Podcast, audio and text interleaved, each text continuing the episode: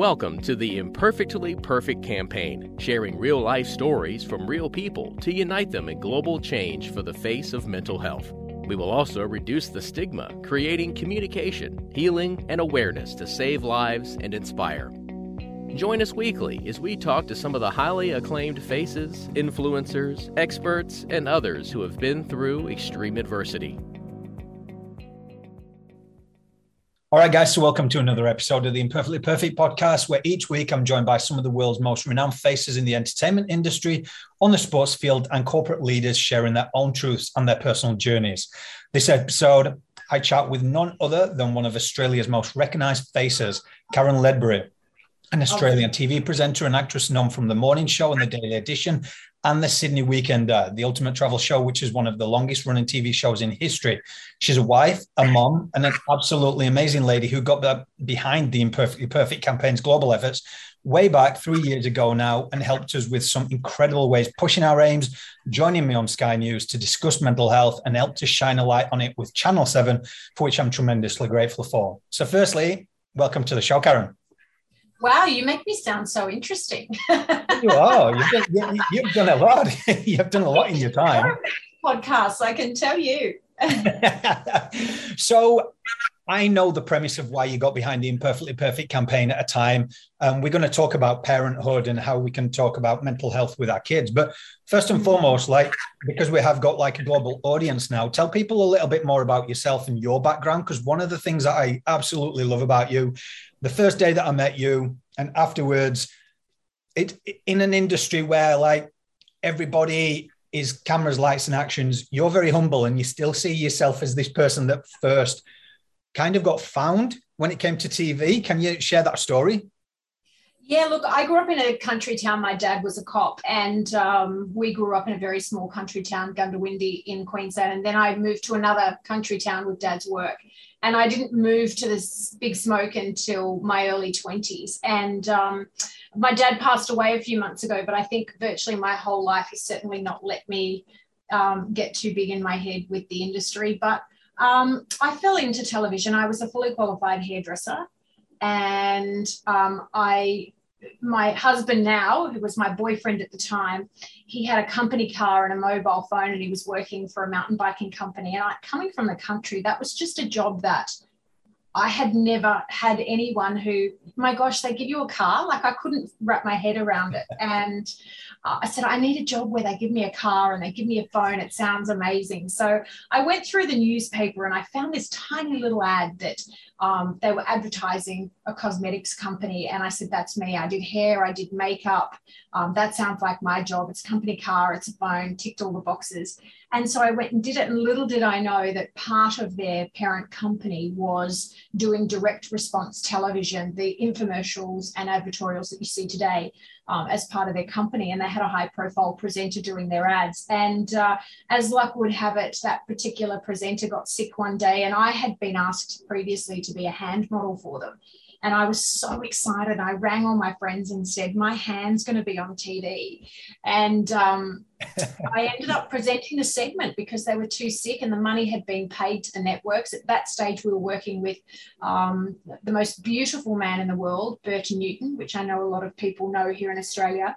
And um, he was very, very generous. And I started I did the segment, uh, so nervous. I actually didn't sleep the whole night. I threw up virtually all night. I went in the next day and did the segments, and the company loved my work so that so much. They said, "Well, why don't you do all the cosmetic side of the business um, and all the ads, and we'll get the other presenter to do the other stuff." So it started from there, and I think this year is 25 years for me in television. I'm 50 this year. And I still feel I'm in a television studio every week, in some cases pre-COVID and, and starting off this week, I'll be in the studio every day, whether it's on location or at Channel 7 or um, doing a commercial or, uh, you know, presenting real estate videos. But every single time I go in, I actually feel that it is my very first time. Like I know what I'm doing because I've had so much experience, but as far as a feeling inside of me, I still feel so grateful and so humble because it isn't my industry. It's not what I've trained in. It's not what I set out to do when I was younger. So I think watching so many presenters around the world uh, get jobs, lose jobs, be in and out of work. And it is such a fickle industry. And it can come down to the color of your hair, the way you sound, what the audience thinks, you know, changes. There's so many factors that can put you out of work in a heartbeat. So I think I go into my work every single day incredibly grateful that I'm still working and um, and I just love it. It's everyone's positive around you and it's a great atmosphere. And of course, in situations like this, it does. I also am very aware that it does give you an incredible platform to share messages that are important to you and close to your heart. 25 years. Like 25 I, years. I, I, I, can remember the day you actually you invited me to where you was doing the uh, you were doing one of the info commercials and you invited me down to obviously shoot for the campaign and I was behind the scenes watching it and just the way that you just flip a script like obviously it's rehearsed and you've done it for a long time now but then between takes it was almost like producer had come in and said we need to change this and like to go off a script that you'd already known to flip it that quick it's yeah. it bewildered me. Well i think because I don't know whether it's, uh, I get asked this question a lot. How do you just ad lib on the spot? How do you change things around? How do you, because a client may come in and it's a four minute script, but they've written a script that's essentially five minutes. So we have to cut and chop a lot out. So I try not to learn the script beforehand because I think that that puts a lot of pressure on you to get it right. It also puts you in the headspace of learning something. I try to put myself in the situation. I try to look at the product, I try to understand the product, what is it we're talking about. And also, um, something I've every single time I present a product, um, or if I'm doing Sydney Weekender and I'm going to showcase a destination, I try to put myself in the shoes of the person that's watching what I'm doing and how is this product or this place or this experience going to put a little bit of magic in their lives because that's essentially what they do. There's products that help people lose weight there's products that help people with cleaning there's products you know there's destinations like swimming with dolphins that i've done with sydney weekender that really do have that magical touch and have the ability to change the way people look at things. And so rather than learn a script i try to think about what am i talking about and who is this going to be good for? And i try to keep that authenticity I've never sold a product that I haven't believed in um, or can't associate. There's certainly products I wouldn't use myself, not because they're not good, but because they're not something that I would have in my life. But when I am selling those products or I am presenting those destinations, I try to think of the person that would be perfect for. And that's how I do my presentation. So I think that authenticity is the most important thing. I take very seriously the trust that the audience um, have with me that in some cases they're pulling their credit card out and spending money they probably don't have at that time um, to buy a product that I've said is a great product. So I don't take that lightly either. Um, so that's in every presentation, in every script. Um, if there's something I don't agree with authentically, morally, I will change that script. And uh, sometimes clients jump back and say, no, but we want you to say this.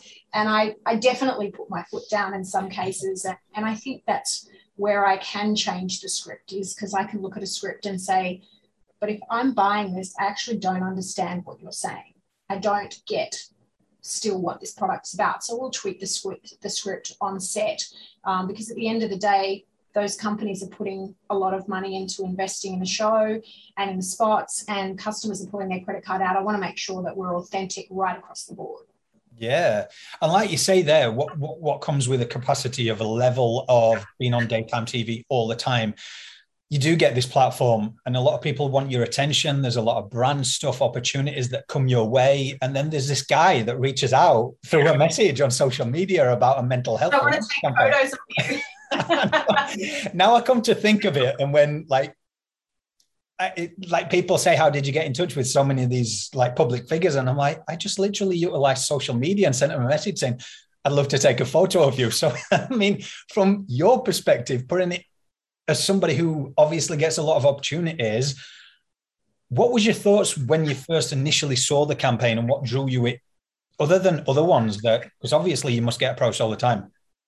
I do get a number of people want to photograph me that slip into my DMs. um, look, you know, the first thing I do, and I do try to validate every request that comes in, whether it's asking me to do something for charity. I don't have a, a huge amount of money, so I can't give money like a lot of uh, fortunate people can, but I can give my time or offer a platform if I see it. Mental health is a massive issue uh, globally um, for me, it's affected various different members in my family. It's affected friends. I've had um, friends that have suicided. I've had, um, you know, friends that have certainly contemplated it, as a lot of people do throughout their life. At some stage, they get certain thoughts, whether they, you know, take that to to you know fruition or whether it's just thoughts that they have.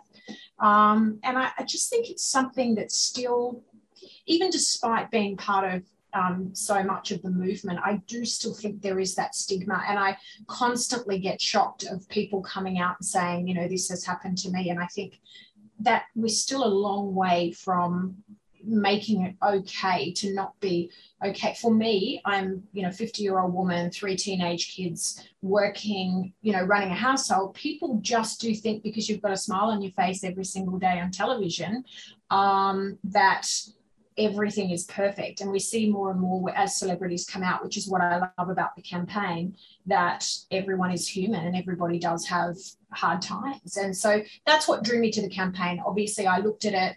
You came to the studio, which for me is a really safe environment. It's you got to see what I do, then I got to hear more about you.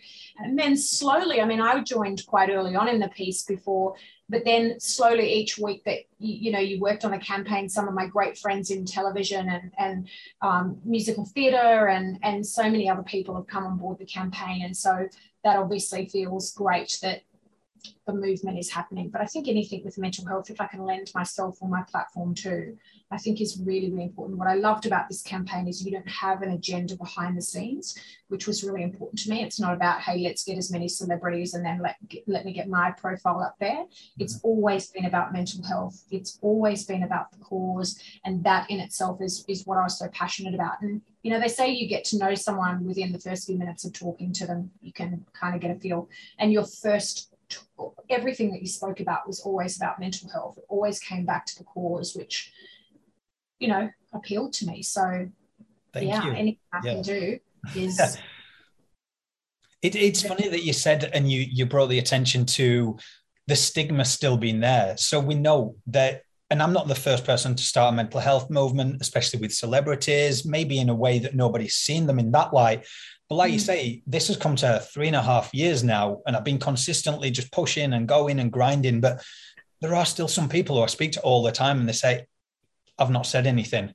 I'm like, "But why? There's so much out there." And the the old saying is obviously we've come so far, but there's still a lot of work to do, and there clearly is. I think yeah. it just. I think, I think social media is starting to break that down. To give you an yeah. example, uh, you know, there's so many, so many women on social media who are putting up the perfect bikini shot or the I'm the perfect mother. I juggle it all. I do it all, and and it is not only the pressure that you feel from the outside world that you must do it all and have it all and cook these and plate up these incredible dinners every single night because we've got a thousand and one cooking shows on TV.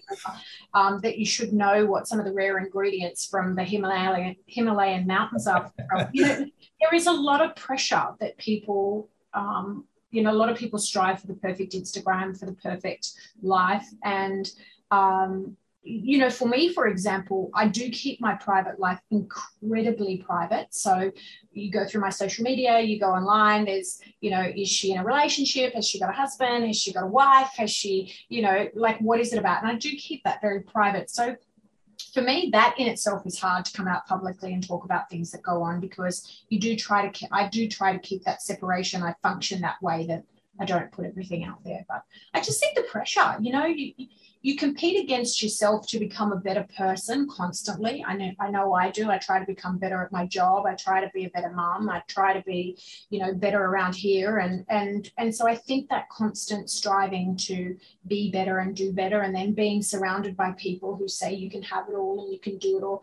I think people still see that if something's not right mentally or they're not coping or there's too much pressure, that in some way or somehow they're a failure because yeah. they're not able to do it all because yeah. everybody around them appears to be doing it all you know, I watched a great show that we have on Channel 7 last night when it comes to mental health and, and, and the guys sharing their mental health. And you only have to listen to someone who's got a profile, which is what this campaign is all about, and just hear them saying that they were in such a place that they would sit in their room at night time and cry, or yep. and then go, "Wow, I never saw that from that person." To then go, "Hang on, maybe this is normal." You know, I think there's a lot to be said about there's a it's starting to filter through. Emily Skye, really a good friend of mine, fitness mm-hmm. model. Um, she put up this morning a great shot with her belly hanging out. And she's like, no matter how fit I am, no matter how lean I am, no matter how much I train, I still have a, a little pooch. We have a uterus. We're we're designed to protect that reproductive area of our body as women. So celebrate that little tummy pooch. Not don't try. Not everybody was born to have a completely flat stomach. So I think with people like her and other people that are sharing it's okay not to be okay. We're imperfectly perfect is is something that's starting to break those barriers. But I still think we're our own worst enemy because we don't like to admit to people that we're fake. Yeah. You know, we don't yeah. like to admit that our kids are not doing well at school or our kids are not doing well at sport or our kids don't know what they want to do at the end of year 12 i think that all of those factors come in and that and and not being okay mentally is is another uh, arm of that that you know we're not okay with telling people that we're not perfect it is true and i think i think as this campaign has moved along it's always kept the same premise of mental health but even mm. for myself and the journey I've met people like yourself in entertainment, and then I've tried to move into industries of corporate and money and all this. And myself, I sit there and I listen to these conversations and commonalities, and I'm going, this pressure, what you spoke about there, and we see it on social media that people are trying to be this next big thing or this, this, this. And I'm going, whoo, I think it's ultimately what is going to find your happiness. Because at the end of the day, I've spoke to some of the most prolific people in each industry, and I'm like, you have too much money, you've got all that pressure. You don't know who wants to know you for that. And then you've got this, you've got all that pressure on. Then if you're not working, you've got this, this. And, and I'm like, what makes me happy? And, and right there, you hit the nail on the head. Um, there is a real danger. And one of the reasons I've chosen not to put on my social media much about my family, I see, you know, couples that they fill their whole Instagram with date night and romance and love of my life. And then when it crumbles, mm. uh, when they separate, divorce, have tough times, it's then even harder because they've built up this life of happiness and perfectness. And then all of a sudden, sorry, we're not together anymore. And it takes everybody, you know, by surprise, and that adds to that pressure. Uh, people who make a lot of money really quickly and then they feel that pressure to keep all of that money going. Um, when they lose it, they don't want to admit that they've yeah. had a bit of failure or what have you. Do you know?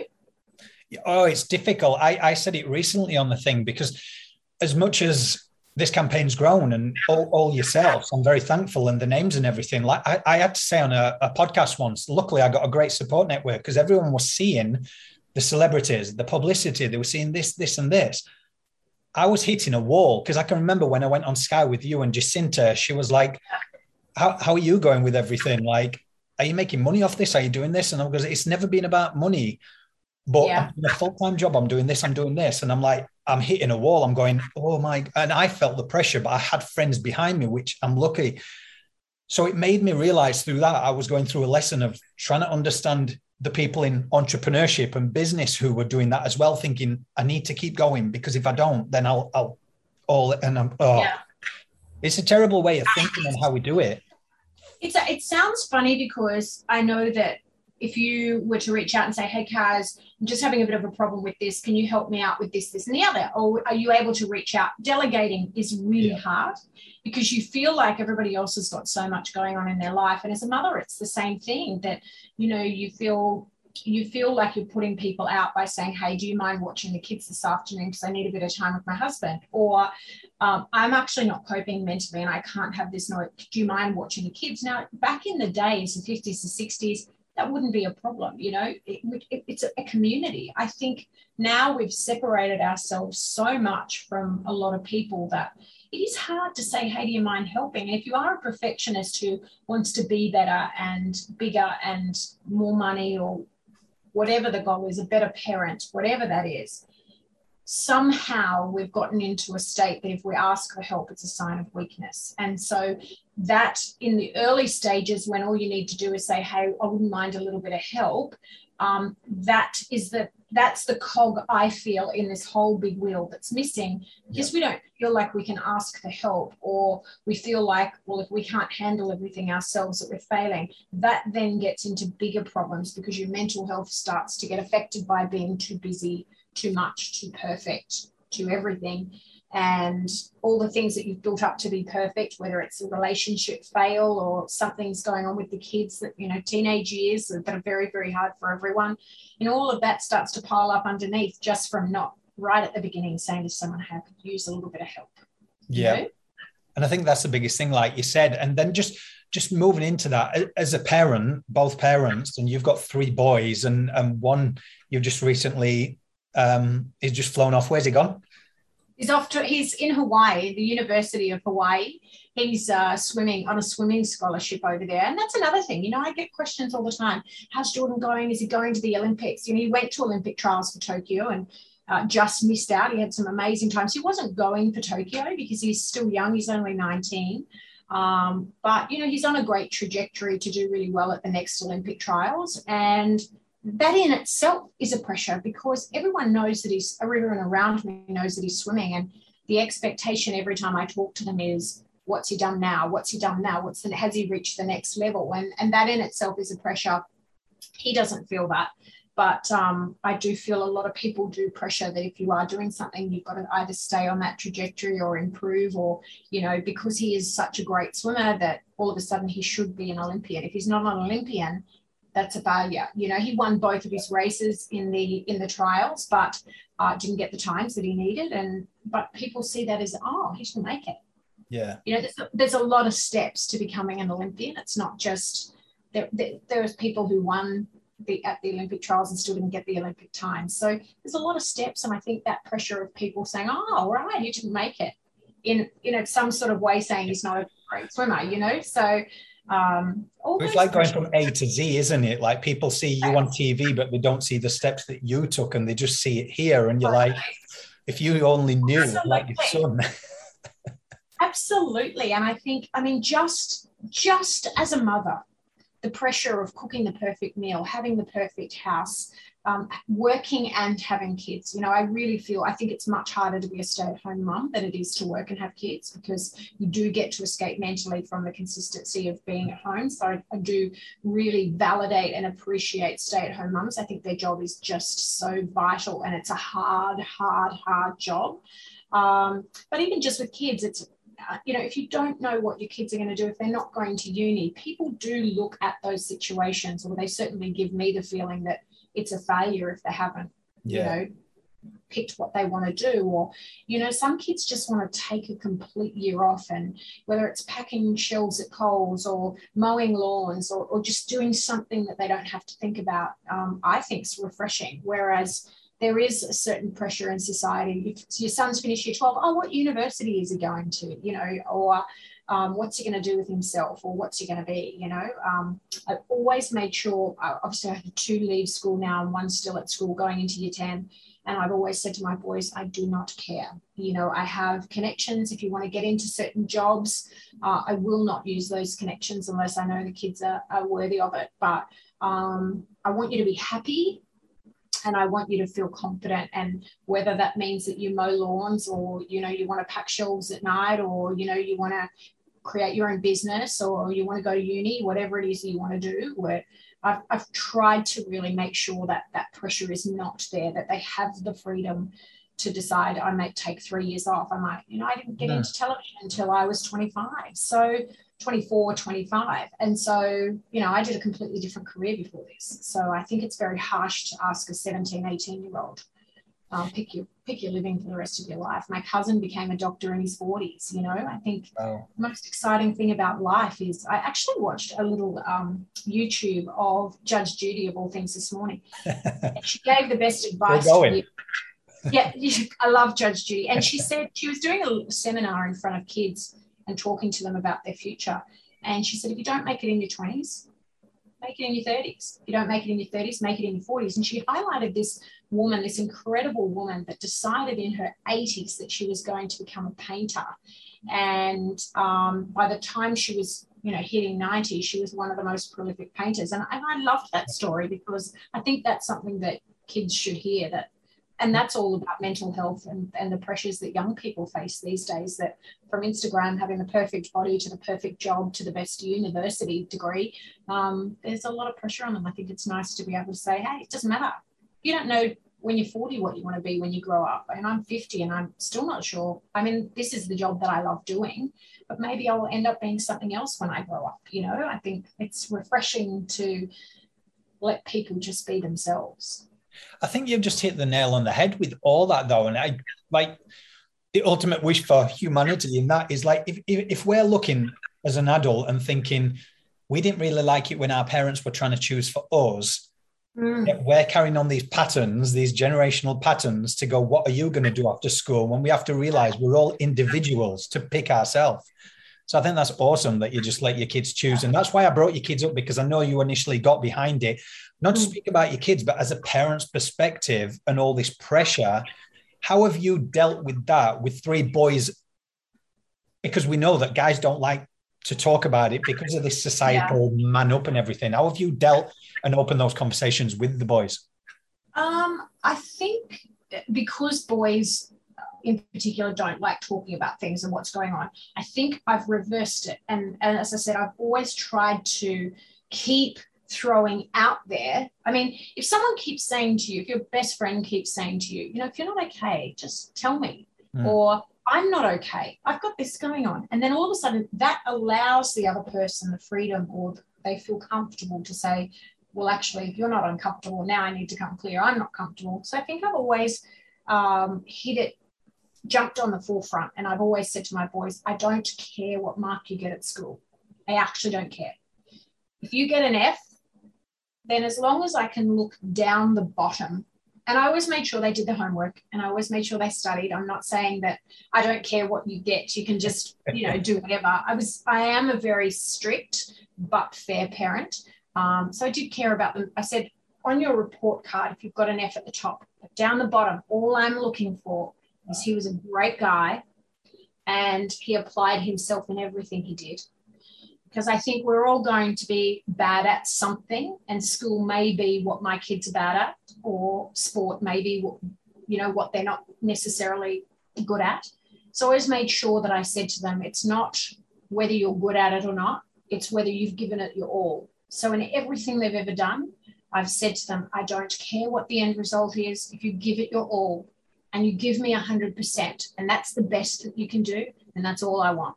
Because everything in life ends up falling into place. You could finish year 12 with a zero mark, you know, not to, but there are, thankfully, with the way the world works, there are courses, there are steps, there are different ways that you can achieve the same result. You can get a great mark at school and go to university and become a doctor. My cousin became a doctor in his 40s by a different way in different steps. So I always made my boys feel that finishing year 12 and going to uni isn't the be, and all, be all and end all. And if you don't get into the course that you want, it's not the be all and end all. If you don't win the race, it's not the last race you're ever going to race. Um, and we we try to. Jordan is disciplined enough in himself that he gets up at four in the morning and he trains. In the United States, he's tra- tra- training twice a day he's training harder over there than he ever did over here because there is no pressure of we wanting him to do it. Never made my boys do anything that they don't want to do. I've always pushed them if I feel like it's a lazy point that they, you know, oh, I can't do my homework. Well, why can't you do it? Are you just lazy or do you need some help? And if you need some help, let's sit down and work it out together. So um, I think taking the pressure off kids and letting them know that, you know, it's okay to fail. It's okay to, you know, not be who you need or want to be right now. That, you know, living life, being a good person and applying yourself to everything and always striving to be better. Always striving to be better. And that's that doesn't have to be a standard that's up here.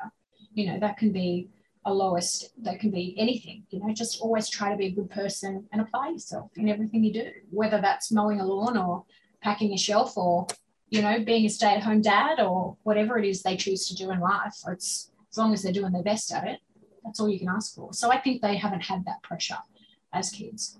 And from your perspective, as a working mom, as mm. a highly, highly busy working mom as well, if there's any of our listeners out there, and this is obviously from a personal experience, how would you take the pressure off yourself? Because, like you said, the perfect dinner, and then you're trying to juggle. And I've spoken to mothers before who have contacted the campaign and just said, sometimes I just don't feel I'm good enough. I'm trying to keep my husband happy, my kids happy. I'm trying to work. I've got to juggle. How have you done it?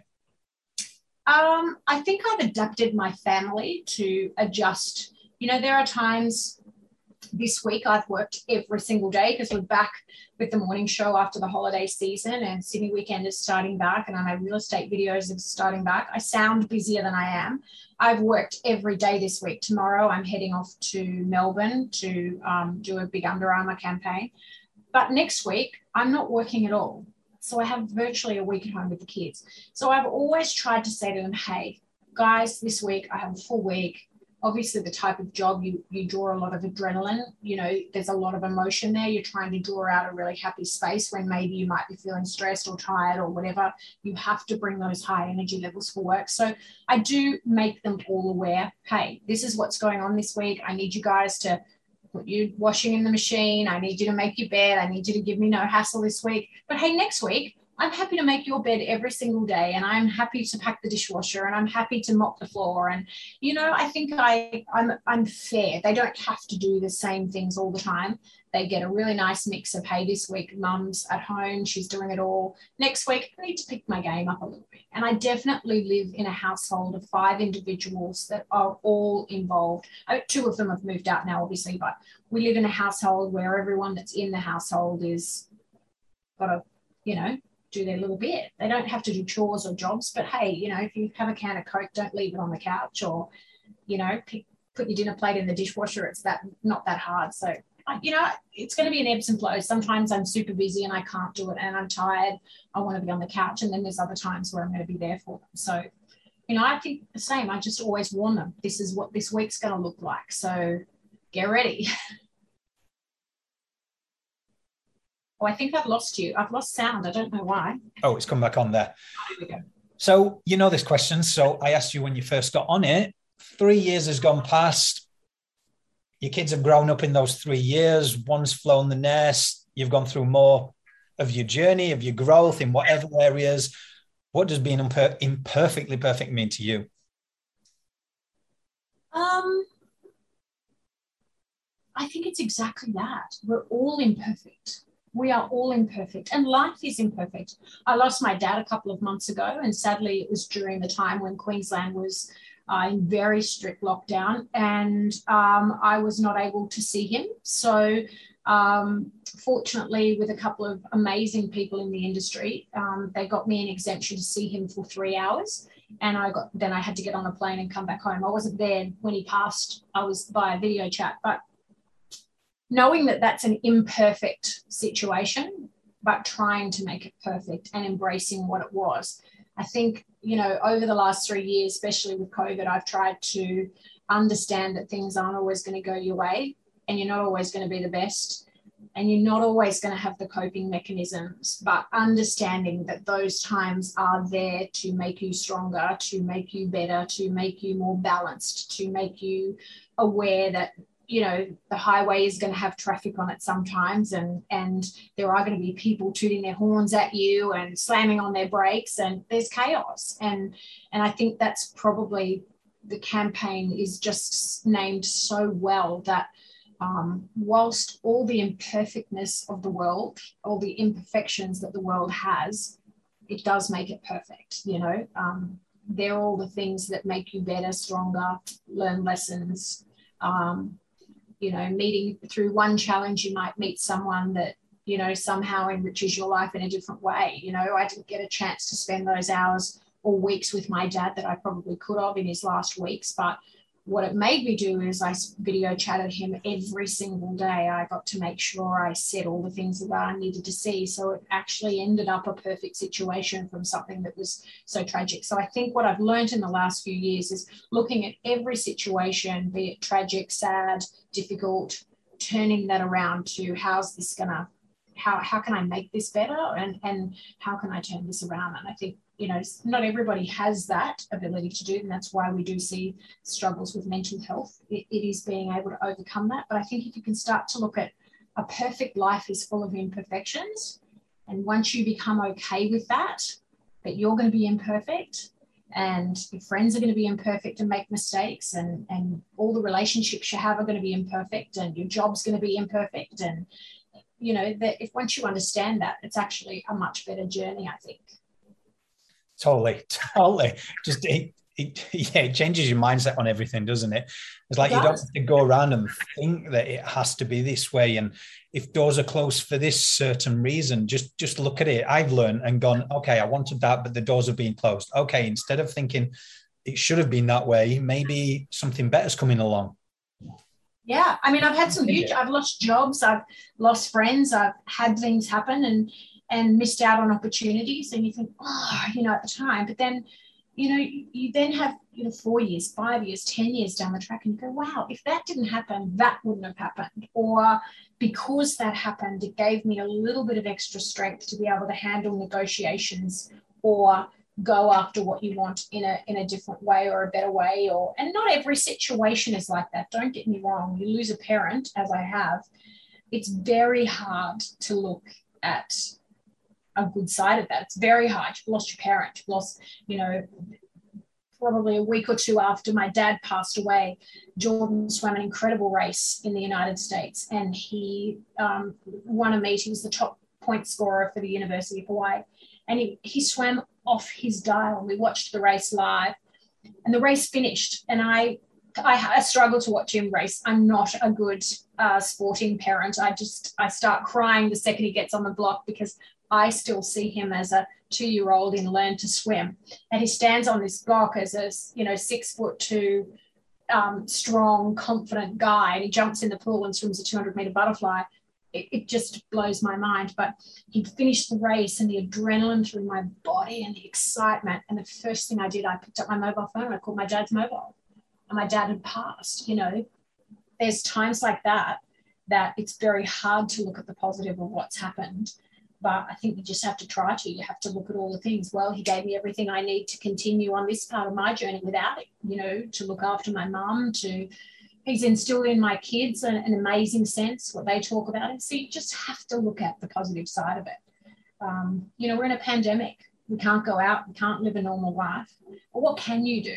You know what I, are you able to do that perhaps and it's quite funny listening to people because when we weren't in a pandemic everybody that i knew was complaining about how busy they were and they didn't get enough time at home. We're right in a pandemic and now they're complaining that they're at home too much. So it's that it's looking at the situation in a slightly different way and saying how do we make the best of it? How can we get a laugh out of this or, or feel better about this you know Totally true. Totally true. Well, I just want to say from ever since I've met you three years ago and all the help that you've been for Imperfectly Perfect campaign and what you do outside of Imperfectly Perfect campaign, just your advocacy for mental health, being who you are, I just want to say thank you very much, Karen. It means a lot and you're very much appreciated. Where can people find out more information about you and what's coming up for you with new products, uh, products, projects?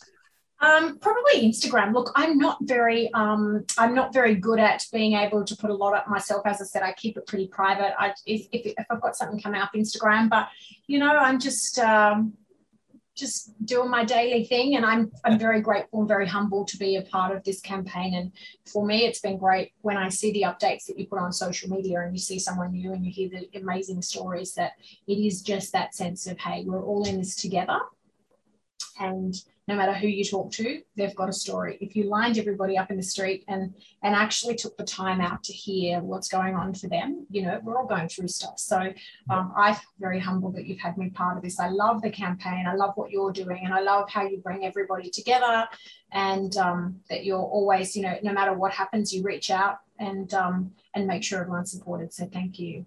You're welcome. Well, guys, make sure to subscribe to the Imperfectly Perfect podcast by all major podcast platforms. Until next time, guys, keep having the hard conversations because it's the hard conversations that save lives. Thank you. To find out more about the Imperfectly Perfect campaign and how you can get involved, simply head to our official website at imperfectlyperfectcampaign.org or email us today at info at imperfectlyperfectcampaign.org to speak to one of the team. The Imperfectly Perfect campaign is creating awareness and is not a substitute for professional advice.